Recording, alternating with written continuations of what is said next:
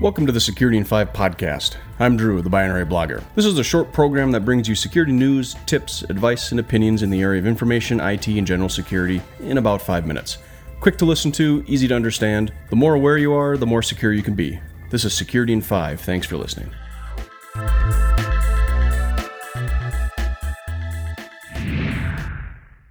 Episode 385 of Security in 5. Today I want to talk about Dell company, Dell Dell computers, and a breach that they had just recently disclosed uh, earlier last week.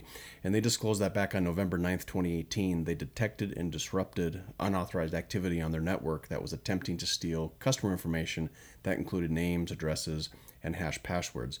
According to Dell, the initial investigation found no evidence that the hackers actually were able to extract the information, but as a countermeasure, Dell went ahead and reset um, all the passwords on Dell.com, whether the data had been accessed, stolen, or not.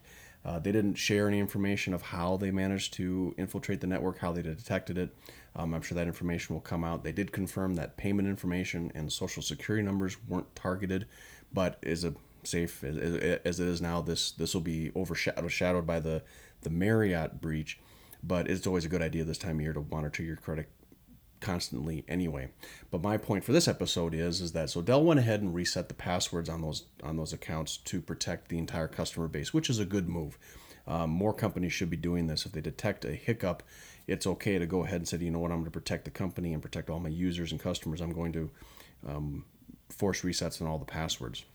But why is this an important step to you, and why do I? What point do I want to make in this episode? And the security aspect to this that you want to gleam through is, is a practice of password usability and password uniqueness across multiple sites. Um, I hound over and over and over again is that a good pa- password practice is to use a password vault, have extremely complex passwords by using and letting the vault manage that, but also never, ever, ever use the same password on multiple sites. This is a case in point because have um, the username and password's been actually extracted, whether it was hashed or not. Hashed passwords can be cracked through a dictionary attack, um, and depending on the hash, other methods.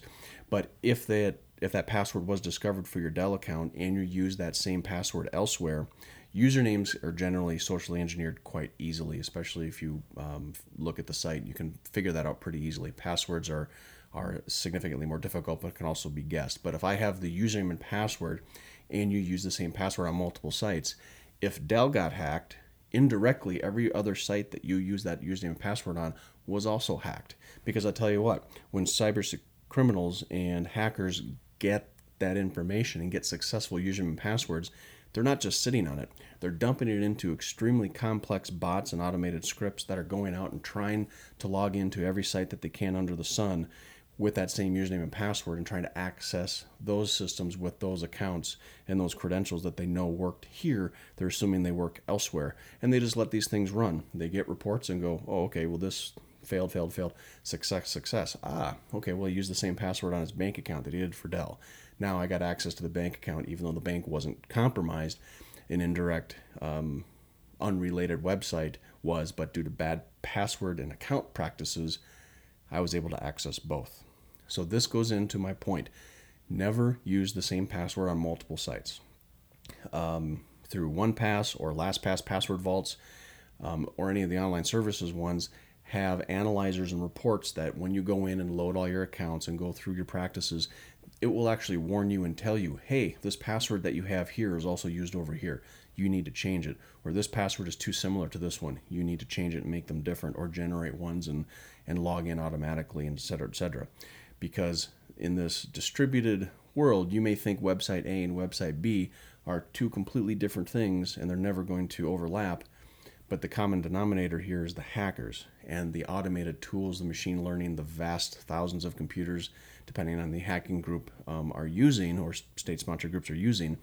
They're taking those credentials and dumping into scripts and then just letting them run and hit every website and trying to log in with every one of them. And that's how that functions. Because if they successfully get let's say a million accounts from Dell or anyone else, no person is going to be logging into them. They're going to dump it into computers, and hackers are patient, and it may take them six months to a year to run through all of those. So don't use the same passwords on multiple sites. Change your passwords on a regular basis.